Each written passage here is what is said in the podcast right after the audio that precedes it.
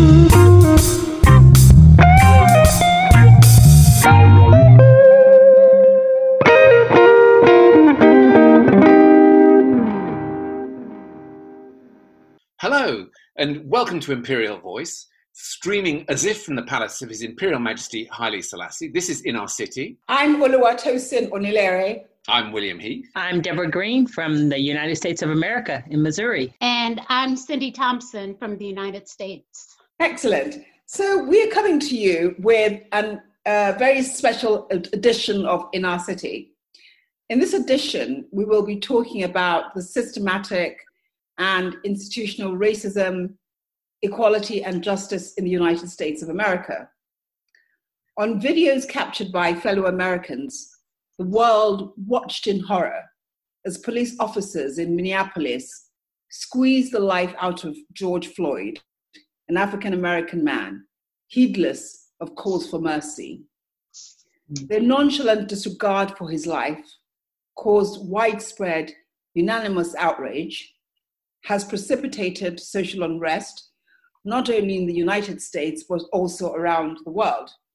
So our guests, Cindy and her, um, her sister, Debbie, um, are here as African American uh, women and um, community activists to talk to us about their perspective on, on, on the recent developments. So, William, yeah, so Debbie, questions? You're, you're a retired teacher. Uh, I think you're in Columbia, Missouri, in the Midwest of America. Yes, so it's, a, it's, a, conservative yeah. state, but a liberal town. Yes. Um, what's it like for you? And you're an African American woman. You're a community organizer. What's it like for you when you see a video like this? It is heart wrenching, um, mainly because um, being an educator here in um, Columbia, Missouri for 26 years. I started as an art teacher and became an administrator. Uh, so was with the district for 26 years. And just trying to teach kids that the world is open for them, that things are open for them, that they can do anything they want to do. And then when they have to come across and have to deal with this sort of thing, you know, they look at me and they go, well, I, can't do that. So it's, you know, it's just so disheartening. I mean, it, it's heartbreaking. It, it's sad. Uh, is what it has really been, and even in in this small town, um, you know, conservative state but very liberal liberal town, it's um, yeah, it's just really really sad for me. Yeah, just breaks my heart.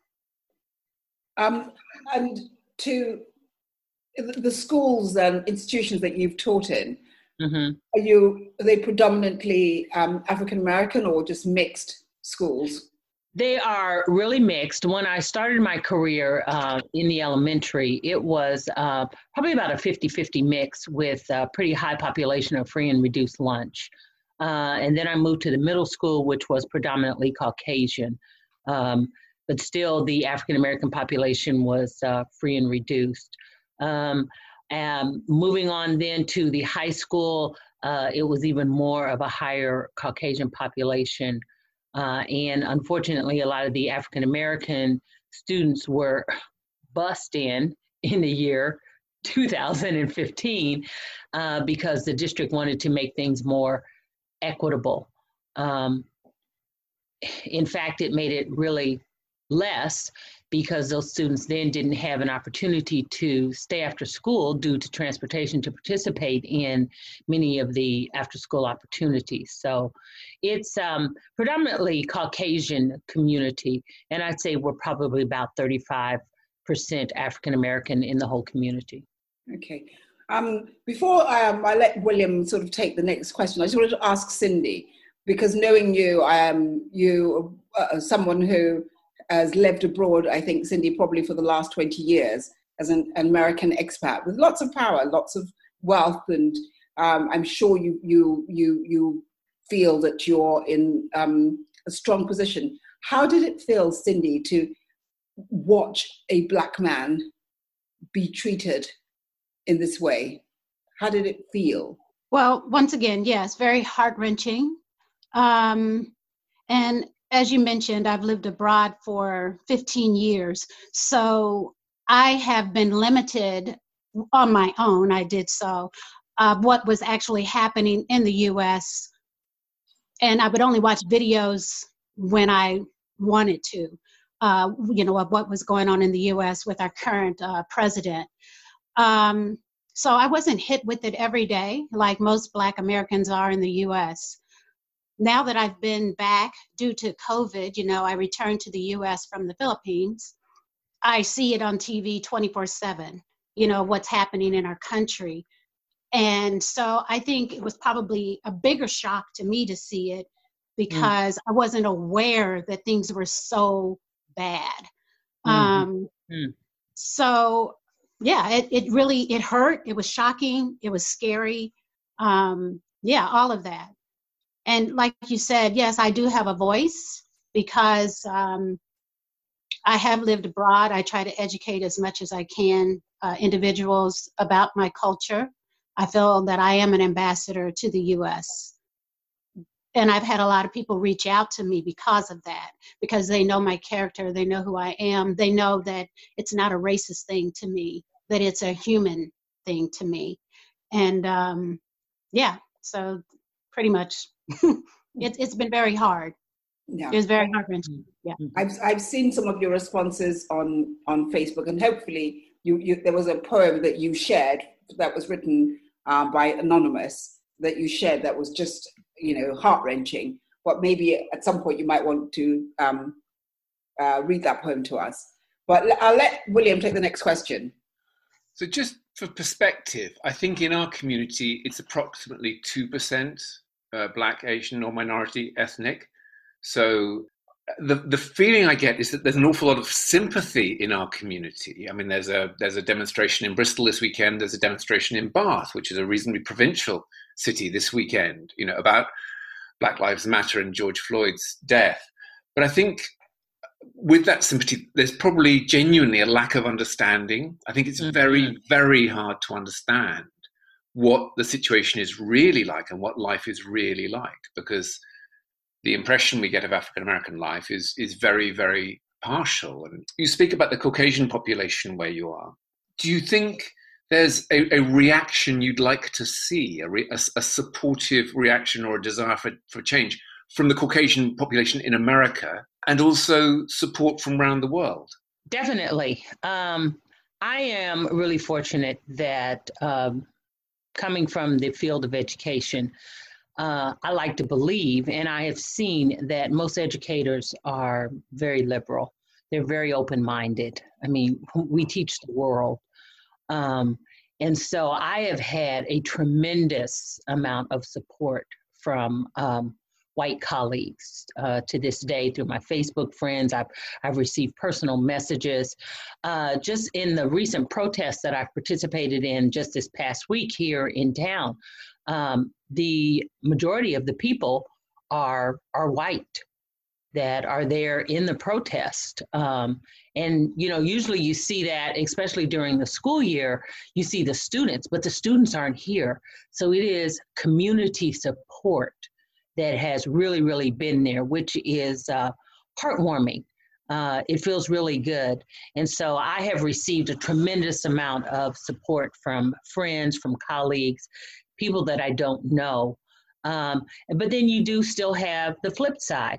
Um, the other day I pulled up at the grocery store and kind of went over the line. I don't see well with my parking, and a an older white woman had the audacity to come to my window on the passenger side and stuck her head in and was like, "You're over the line!" Da, da, da. And I'm like, "Whoa!" So you you it's it's a huge mix of now the the quote unquote privilege is really showing people are are really forward and i think it's due to the white house at this point um, but yes i've had a, an overwhelming amount of support from and you've been out protesting on the streets how, how was that uh, great, great. Um, I think it was Friday was one of the first uh, protests that I attended. Uh, it was phenomenal. There were um, over 250 people there with signs and chants. Um, I was out with uh, my youngest daughter um, the other evening, uh, which is kind of scary to go out in the evening. Um, but you know, I, I, go my mask. We've got our mask, our gloves, you know, our signs, and, and, we're walking and protesting and kind of blocking the street or whatever. Uh, I've got a couple other protests that I'm going to Saturday and Sunday, uh, just to support because things have got to change. How old is your daughter you took out? The youngest, oh, no kids. the youngest is 30. Oh, so, 30, okay. Yeah. My, my, daughter is going to a protest. She's 14. And my, no. but her mother wants me to go with her, and she refuses to let me go with her because she wants to go sort of, you know, with her friends. Yeah. How, how, how were the police? Um, great. Actually, they said that the protest yesterday evening, they um, marched in front of the marchers. So yeah, Columbia is a pretty cool community. I mean, we, we have our faults, we have our people, um, but they've been, you know, pretty much in support. And the uh, police chief has been on television quite a bit talking. Um, he's um, very open, very frank, very transparent about these are the things that we're doing. Um, you know, we support you. So it, it's been really a good support. Yeah. And what about you, Cindy? What has been, because there, in one hand, is Columbia, which you're saying it has been, um, um, Debbie is saying, has been a fairly calm mm-hmm. um, protest, but what we're getting um, is that Atlanta. Atlanta is a completely different kettle of fish. Have you been out at all, Cindy? Mm-hmm. No, I have not. I have not participated. Um, mostly because I'm not tied in and linked to the community here. I haven't lived here in 15 years, so I really don't even, I'm not even aware who's organizing uh, the protest and so forth. Um, but you feel safe? Oh, absolutely. I feel safe, but I'm about 10 or 15 minutes away from downtown, first of all. I don't feel like if I go out in the community, some white person's going to do something to me. I don't, you know, I don't. Or you know, even, or even some of the writers, maybe, or. Um, writing, yeah, it's it's scary, but I like it. Once again, I I'm not there. I watch it on television. It's it's horrible to see. Um, I'm glad they're telling the story that it's not just black people looting. Mm-hmm. Um, we have people coming from out of town, black and white, mm-hmm that yeah. are impacting our city. We have the white uh, supremacists, also um, the white supremacist people coming in and kind of lighting the fire to get the rioting going. And then yes. unfortunately, we follow suit behind them, which is, you know, what their intent is, I believe. Um, so I just try to educate people to make sure they understand that, you know, they want us to loot so that they can shoot. So I think that's what uh, the whole plan is as to why they're coming in and starting the riots. So, so do you guys, both of you, this question to both of you, do you both think that a lot of what is happening, because the temperature seems to, um, from our observation externally, has been rising, the racial tensions have been rising almost from the first day that um, uh, POTUS um, went into office. Oh yes. What what do you do you think that's the case? Um, do you think this is a you know coming from the White House, coming systemic in, more in, institutional, and Definitely. therefore it's kind of filtered into culture. Definitely, definitely. Like you said, from the minute that, well, actually before, I mean, during uh, Trump's campaign, you know, if there were protesters, you know, in the stands, he's like, just beat them up. I'll, I'll pay for you uh, to get out of jail. I mean, he has caused such a division. Um, or actually, I'm going to rephrase that. The division has always been there he just opened the doors for people to walk through and make it okay to show that division. And so people are feeling free to do and say and act and come out of the closet now.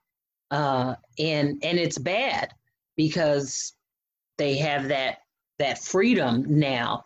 They have that okay from him to do that, and they are doing it and uh, it makes it it makes it tough. Only thing is, you you know who your friends are. That's for sure. Yeah. Yeah, you Yes. know who your friends are um, because of it. Uh, but yeah, that has um, really deepened the divide. Um, so I can't wait till November third. It's my birthday, and I get to vote. Oh, well, I hope you get a Yeah. birthday present. I have Yeah. to say, I I think it's fair to say that in, in the UK and in Europe generally, uh, the present incumbent of, uh, of the White House is, is really regarded with astonishment and contempt. Uh-huh. And um, his predecessor, Barack Obama, is, is, is much more popular because he's able to kind of complete a sentence and right. and he has understand he understands you know his own constitution and human rights and these kinds of things yes. uh, I mean, and it's strange because in a way, um, Trump speaks as if he's a better friend to the UK. Obama was quite critical of uh, the UK, you know, in, generally in a measured and valid way. Mhm. But um, do you, so Obama did a town hall last night. Do you think his interventions, which are full of hope and are about organising and and they're strategic and and they're about getting involved and about voting on the third of November, are those helpful or are those quite ineffectual? Is he quite a marginalised voice now? Do you think? Um, I think they're extremely hopeful. I was I was glued to the television yesterday when he was on. I was cheering like, yes, yes, just because it was like leadership. Here is leadership. It's like, first of all, somebody with complete sentences, someone with knowledge.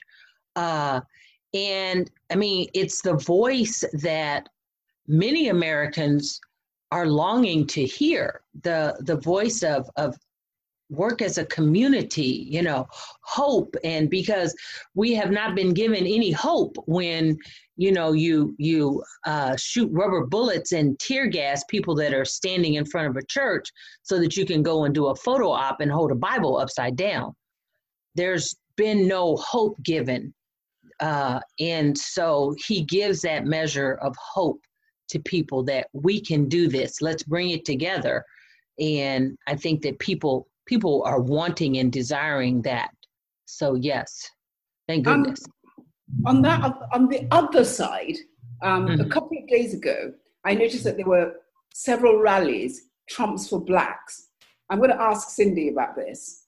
How how does that make you feel, knowing that there is this very loud? We even had um, one particular Trumpian, Black Trumpian on Channel Four. I can't remember his name. How does it make you feel, Cindy? First and foremost, I, I believe that that number is a very small number. And of course, they're going to try to market it to appear that it's a large group of people. I think people have a right to their own opinion. So, I mean, it really it doesn't bother me. If that if they really truly believe that he is behind them and they want to support him for whatever reason, then that's their issue. I read something that said if you're going to have an argument with someone, make sure they're mature enough to actually engage in that uh, particular um, conversation. Otherwise, you're wasting your time. I've lost so much breath on trying to convince people who are Trump supporters. They you can't get through to them. Black, white, purple, Green. orange. green. and so I've kind of stopped fighting those battles. I used to get caught up. I mean, even you and I, one of my girlfriends that I had no idea. I mean, believe it or not, she used to date a, a black guy at one point. Yes, yes. It's hard for you to believe based on the comments that were kind of coming out of her her uh, text. Yes. but I was I was completely shocked that she was even a Trump supporter, and we tried, right? And you you just can't get through to them, so you just have to to bail out and agree to disagree and hope for the best for them. And I guess what's even, I guess I always have said, um, the people that support Trump are usually uneducated, white country bumpkins, to be honest, the types of people that he wouldn't even let into his. Uh, yeah, but you know, but the, the thing that surprises me is when I when we encounter on Facebook or in real life um, very educated people who yes. normally seem quite no- rational mm-hmm. and, mm-hmm. um, and, able to have uh, intelligent conversations and um, other areas of their lives are apparently decent people, and yet look up to this man and find ways of rationalizing and justifying um, everything he does. That is that is always a shock. Um, yes. But before I continue in, in that vein, I just wanted to ask a, a, a question. Do you think that this is a good thing that's happened in a, in a perverse way, in a way that the sort of pandemic has also brought some healing to the earth because we allowed it to rest? Do you think, in a way, the, this explosion is going to bring about permanent good change, or do you think it's just another storm in a teacup? Oh. I see movement. I see a movement. It's no longer a protest. It's now a movement. We have so many corporations stepping up. Yes. We have people stepping up that have never before opened their mouths. We have the support. Black Lives Matters is now something that, I mean, you see on billboards now um, from companies. We have, uh, I think it was Reebok that spoke up and said we would never even be in existence if it wasn't for our Black customers. We would not still be here. So Black Lives Matter, you know, and you're like, oh my gosh, everybody is saying it now. It's no longer just, a you know, 10 people in a room yeah. trying to push a movement. It is a movement, and I, I know change is going to come because. The, the, the, Ben and Jerry's statement we thought was fantastic. And also, uh, you're you're in Atlanta, I think, um, which my wife, who's American, worked in Atlanta, and she said it was the most racist place she ever was. But in the UK, we get the impression that Atlanta has a really vibrant African American culture. With, uh, yes, and yes. and we've we've all seen the the speech by Killer Mike. You, tell us about Killer Mike. Oh wow, that was amazing. Yeah. I, talk about glued to the television. Um, mm-hmm. because I haven't lived in the U.S. for 15 years, I had absolutely no idea who he was, to be honest. I didn't um, that. but uh, my husband's like, yeah, he's he's a rapper, but also an activist. I was like, oh, okay. So I didn't really know what was going to come out of his mouth, and I was like, yes, yes, he gets it. I mean, what an amazing off the cuff kind of uh, speech, something that our current president could not do. Um, as you know, he has to read everything and follow with his finger. Um, but this guy was so eloquent in his speaking, and I was I was just shocked, and I and I felt, man, if they had a bullhorn and were outside where those people were, wow, that would have been amazing. Yeah. Yeah. And yeah. in a building, uh, and I understand for safety reasons because they were rioting outside. Let's hear a quick extract of Killer Mike. I didn't want to come, and I don't want to be here. I'm the son of an Atlanta City police officer. Uh, my cousin is an Atlanta City police officer, and my other cousin, East Point police officer. And I got a lot of love and respect for police officers, down to the original eight police officers in Atlanta that even after becoming police had to dress in a YMCA because white officers didn't want to get dressed with their And here we are 80 years later. I watched a white officer assassinate a black man. And I know that tore your heart out. And I know it's crippling. And I have nothing positive to say in this moment because I don't want to be here. But I'm responsible to be here because it wasn't just Dr. King and people dressed nicely who marched and protested to progress this city and so many other cities. It was people like my grandmother, people like my aunts and uncles, who were members of SCLC and NAACP, and in particular, Reverend James Orange, Mrs. Alice Johnson, and Reverend Love, who we just lost last year. So I'm duty bound to be here to simply say that it is your duty not to burn your own house down for anger with an enemy. It is your duty to fortify your own house so that you may be a house of refuge in times of organization. And now is the time to plot, plan, strategize, organize, and mobilize. It is time to beat up prosecutors you don't like at the voting booth. It is time to hold mayoral offices accountable, chiefs and deputy chiefs. Atlanta is not perfect, but we're a lot better than we ever were, and we're a lot better than cities are. I'm mad as hell. Nature of social media, though, I think Killer Mike's message has been heard by a lot of people. A lot of people, yes, it has. Yes. Yeah.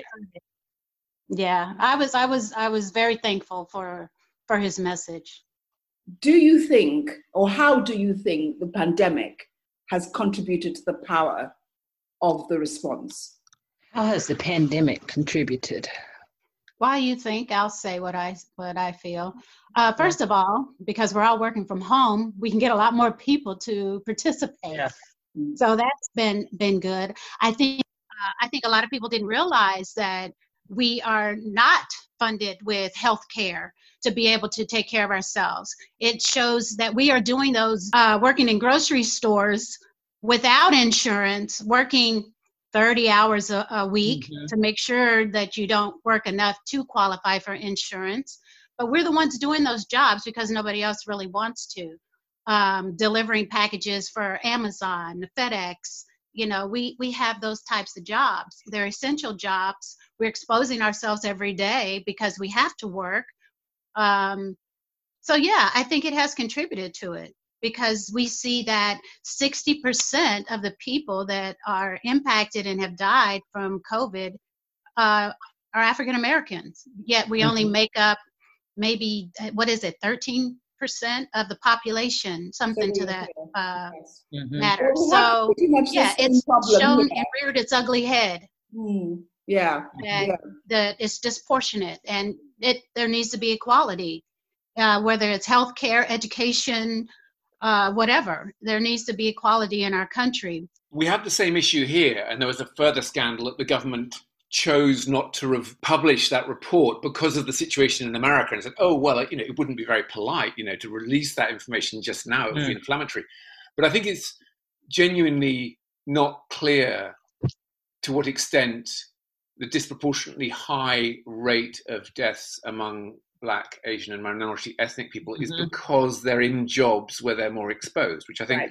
I mean, I think it, I think that can be the, it can only be that and relative poverty. I would think. But one thing that has happened in the UK certainly Mhm. is a massively increased respect for healthcare workers, care workers, Yes. Yes. delivery drivers, the gig economy, people working in supermarkets. I have a friend working in uh, one of the Sainsbury's supermarket here.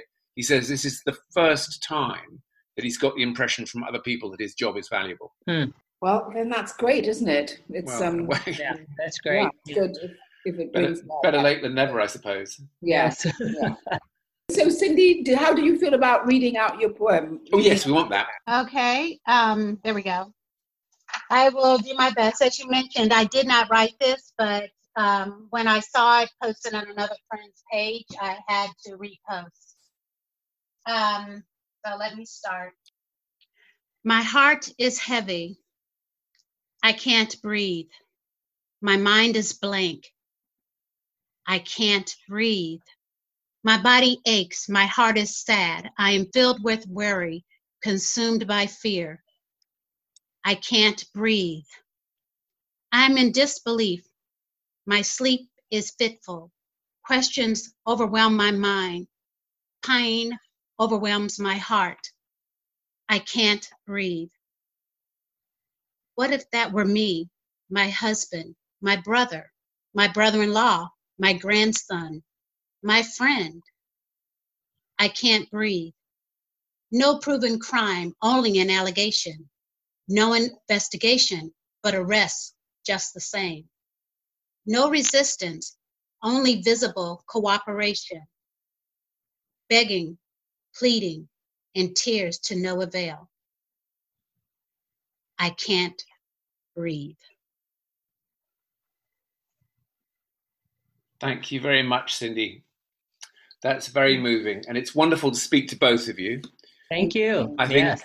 I think we, we and everyone over here we're holding you in the light and and and really hoping for resolution to the big issues as well as kind of short term Yes. Yeah. safety and so on. And, Yeah. and we appreciate the support all over the world that's happening. Yes, we see um, the world coming together on this issue. It's not just um, us trying to fight for something that other people don't care about. So we appreciate Mhm. that. Yeah, definitely, definitely. Yeah, I, I, I just just doing the research with the different uh, world leaders that are supporting uh, us here and and denouncing the things that um, the president is doing and uh, his lack of support. So yeah, we greatly appreciate that. Definitely, just power to the people. Well, it feels like a dangerous constitutional moment with these divisions between the military leaders Mhm. and the president and so forth. So we really, really wish you all the best through that short-term danger. We wish you the best for November the third, your birthday, Debbie. Yeah. And, Thank uh, you. and All right, uh, ladies, I'll catch you up on uh, Facebook. All right. Bye. All right. Thank very you. good. Bye. Thank you. Thank Have you so much. Bye bye. Thank you.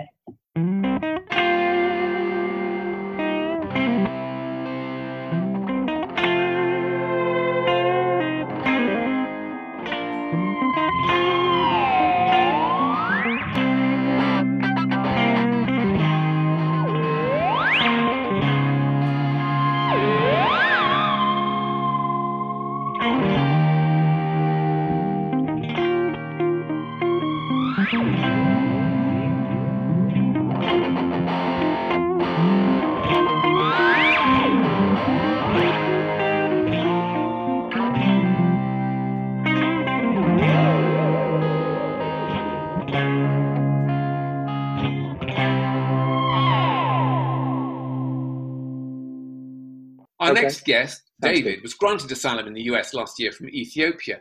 We're going to ask David to tell that story of, of, of his journey and how he came to California in his own words. David, welcome to In Our City. Thank you so much for having me, William.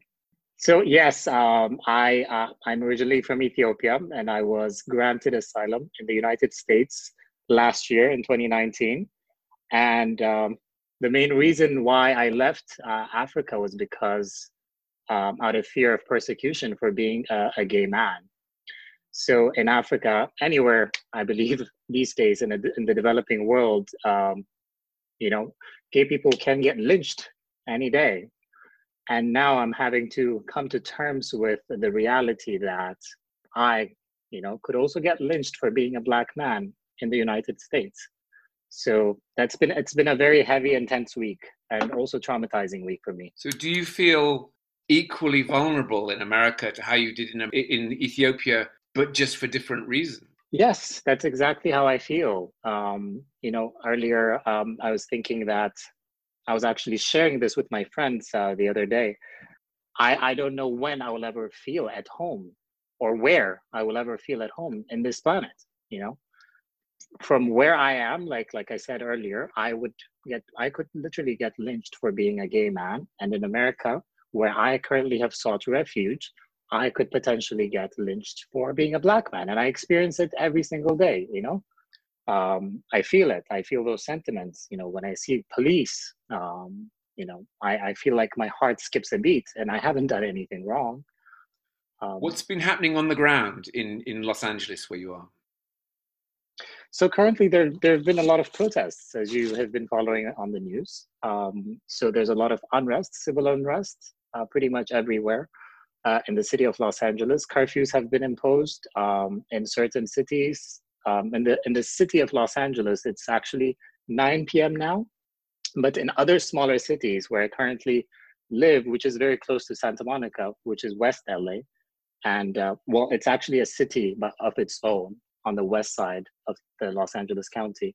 And there, I mean, the curfews have been in place for at 4 p.m. You know, everybody's told to to leave uh, and disperse by 4 p.m. You know, and yesterday, where I currently live, it's been 6 p.m. I get alerts on my phone saying that um, you know curfew is being imposed at 6 p.m.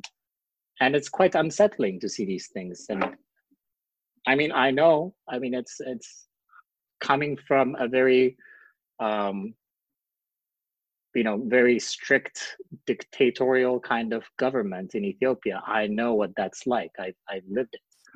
Uh, and i've experienced that fear and now i feel like i'm experiencing that fear here as well. It's so, not a real shock that such a thing is um, is not, not not only imaginable but that it is actually a reality pretty much the way the pandemic was such a shock for most of us because it just seemed something that only existed in movies, um, you know, over the top movies, and suddenly we were all in this dystopian world. Do you feel a bit as if you're in a dystopian world now with, you know, the, the, the, circumstances over there? Absolutely. I mean, it feels surreal to me. Um, you know, first it was the pandemic and life being upended, as life as we know it being upended followed by these protests now that have also upended our lives you know just when we thought we were you know kind of you know getting back to you know the routine of things something like this has happened and it has shocked it has personally shocked me to the core. Do, do you have a um obviously you're going through a lot. You're um like you i'm a first generation immigrant I albert in the uk um do you have friends? Do you have a support system over there? Are there people that you can rely on? That's a very good question. You know, um, you know, coming from Africa and having you know left my community um, for being gay, I've kind of also reserved a lot of resentment towards my community because I've experienced a lot of pain um, because of the culture and the tradition that I come from. So coming here in Los Angeles, I tend to kind of distance myself from that because it's very it's a very stark reminder of everything that I experienced back home. So I try to kind of keep my distance because you know I don't I'm not welcome. I know I'm not welcome in the Ethiopian community. But also I'm also getting to realize become beginning to realize how difficult it is to actually connect and make friends um, you know in your 30s and especially when you're coming from a very different background um, you know the minute you know people the first thing that people ask me is uh, so when did you come to the us as if that is you know a determining factor whether they can be friends with me or not. And you know the very few friendships that i actually started making have now been you know sort of dissolved because of this pandemic because i have not been able to upkeep those relationships. So yes it's it's quite tough and i have to say no i do not have you know my my i do have a solid emotional support system but they're not here physically. And they're my friends in the uk they're my friends in vancouver they're my friends pretty much all around the world that i still keep in touch with. And those are my emotional support systems. In addition to you know i, I also regularly attend you know therapy sessions on a weekly basis and my therapist has been a very good emotional support system to have. David, can you help me to understand, because because of simply not knowing the background, the prejudice which you describe, which which meant that you had to flee Ethiopia, is that rooted in in Christianity and in Islam, or is it broadly a cultural thing, irrespective of kind of faith affiliations? It's it's a bit of both. Um, you know, Ethiopia tends to be one of the most religious countries that I you know that I that I've ever known. You know, our Christianity dates back two thousand years. It's one of the first Christian nations, and the country is really the culture and its traditions are really deeply rooted in Christianity. And of course, the Muslim population is now growing, and you know that's also a very intolerant, um, you know, religion and culture towards gay people. So yeah, But we think of California and LA as, as more or less as gay friendly as it's possible to be on the face of this earth. Has that been your experience? Yes, I mean, in general, I mean, it's very gay friendly. I don't have to worry about, you know, concealing my identity here. Um, you know, even when I introduce myself to new people, you know, it's not an issue. I, I have, I have been healing over the past year, um, but and it's not an issue for me. Yeah. But the thing which does trouble you, which is the the, the racial prejudice, and that's is it, that's simply establishment figures, police, white people seeing a black, black face, being suspicious, reacting badly, and with sometimes the force of the establishment behind them. Is, is that is that roughly it? Uh, yes, and also there's you know something that has shocked me is blatant racism that I've experienced recently. Um, I'll tell you, just in April, um, you know, one of the things that I do also to kind of you know make uh, ends meet is deliver for Amazon. So I, I deliver packages for Amazon. And I uh, one day actually picked up, you know, boxes from Amazon and was delivering it to this area called Downey, which is within Los Angeles County. Um, and, you know, I parked my car, found my address, and I was, you know, I wear my Amazon vest. So I'm clearly an Amazon delivery person. And people can actually see that I'm carrying boxes, so I couldn't be anything else. But you know, when I the minute that I popped my trunk, there were three guys. They would be, you know, in their mid 40s or late 40s, and the first thing that they they they shouted out to me was, "Oh, is that what do you have there? Is that drugs that you have there?" And I just could not believe, you know, this racial slur. Like I'm like, you can see that I'm wearing a vest, an Amazon vest. I'm a delivery person you can see the boxes that I'm carrying. And just because I'm black, your first assumption is that I'm carrying drugs, right? And in that scenario, I remember feeling extremely afraid because I was like, I didn't do, I, didn't, I didn't know what to do. I didn't know how to react. So I just stared. And that person also, again, called out and said, Well, if you don't like what we're saying, you can get the hell on out of here. So experiencing, you know, blatant racism like that in you know a city like los angeles has shocked me. Like it's beyond shocking to me. You, when you come to i mean i personally um, found that not only uh, have there been sometimes difficulties with racism from white people i've also found that i don't know whether the word i would use is racism but certainly some sort of cultural dislocation between other black people black. Mm. Um, uh, uh, so I know that sometimes there's been tensions between African Americans and other black immigrants. Have you experienced any of that at all? Well, yes, especially initially last year, you know, I have began to feel as if there's this some sort of animosity or hostility from the African American community when it comes to immigrants. You know, the minute that people, uh, you know, notice an accent, uh, they kind of, you know, they kind of react differently. Um, they kind of, in a very condescending and de- degrading kind of manner.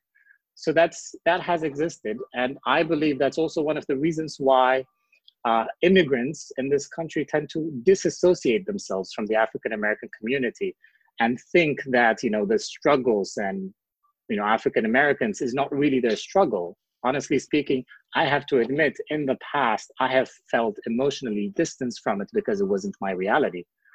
You know, the struggle of African Americans was not my reality. But now, after moving here and experiencing these kinds of racist slurs and prejudice, it has now become my struggle too you know i feel that is my reality and i've inherited this collective you know burden of of you know of yeah i mean which is kind of reality interesting um uh, what i think is interesting um uh, uh conversations i had with some somalians which i'm in a somalian face female face group uh, facebook mm-hmm. group mm-hmm. and I was really surprised to see um, the lack of empathy for the whole George Floyd story, primarily because they don't consider themselves to be black.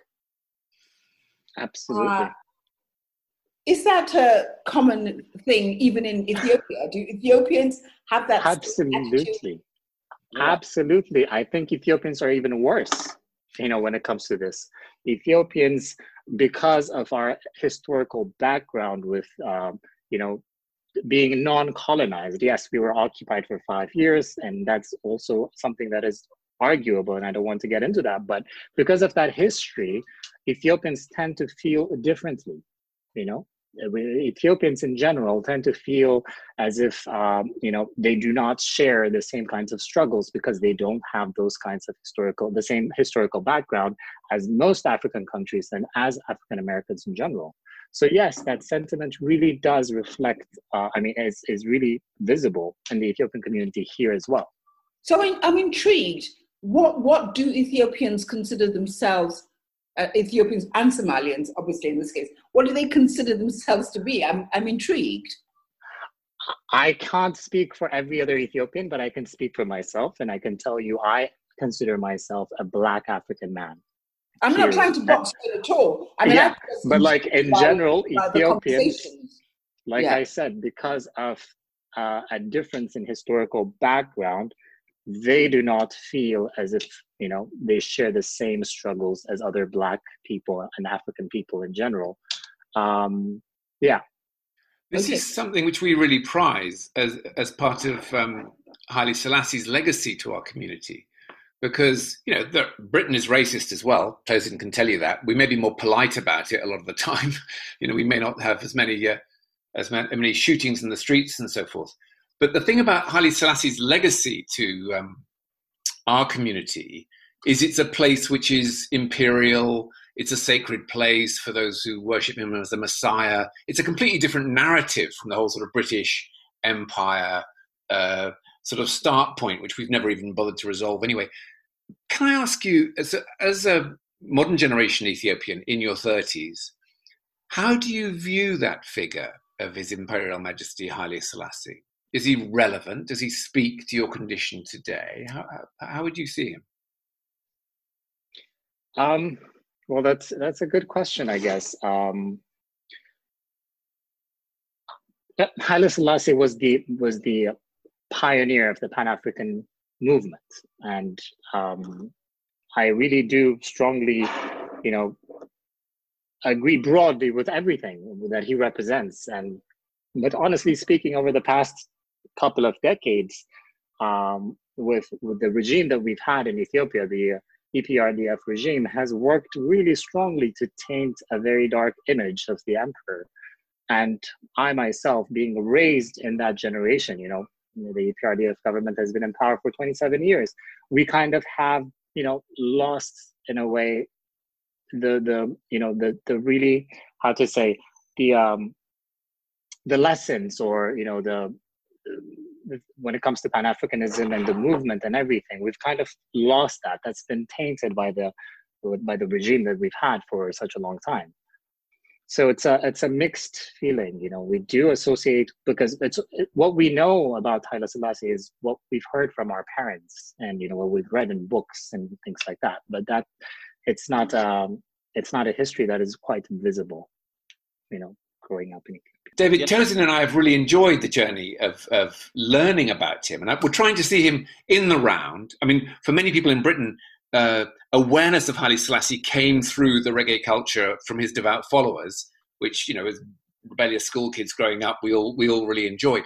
But now we're trying to understand more in the round the mixture of this this uh, leader who had full authority, but who also modernized his country and who spoke powerfully about racism and uh, Pan African unity and peace and development. And I must say, uh, uh, reading his speeches suggests there's an awful lot we have to learn from him. That's our impression. But not... I, I, I agree. I agree. But also, what I, the point that I'm trying to make in Ethiopia, you know, we, we're made up of different types of ethnicities. And between ethnicities, there tends to be quite a lot of uh, tension. Um, there's a majority, you know, ethnicity called the Oromos, which actually think Haile Selassie is, you know, the devil incarnate. There are, you know, others um, you know, that also share those sentiments. So amongst Ethiopians, the opinion of Haile Selassie is quite quite mixed. It's really mixed. So um, yeah, so it's a it's a difficult um, you know conversation to have. You've mentioned about the fact that despite being in the United States, where you thought you would suddenly you, you thought it was it was the answer, something that doesn't feel very comfortable. What do you think would make you comfortable? Where what what changes would ha- would there have to be as as people are clamoring for change now? You know, this is this is the Black Me Too moment, the next stage in um, uh, in change. What would you clamor for now? What do you think needs to be done so that your voice as a black gay man can also be heard, that you too can feel safe? Well, here's the thing. Uh, I'll be very honest with you about that. Um, I'm extremely grateful to, you know, be granted asylum in the United States. You know, this is a country that has accepted me, has given me a home um, when I felt like I didn't feel when I didn't feel at home, when I couldn't feel at home um, back in Ethiopia.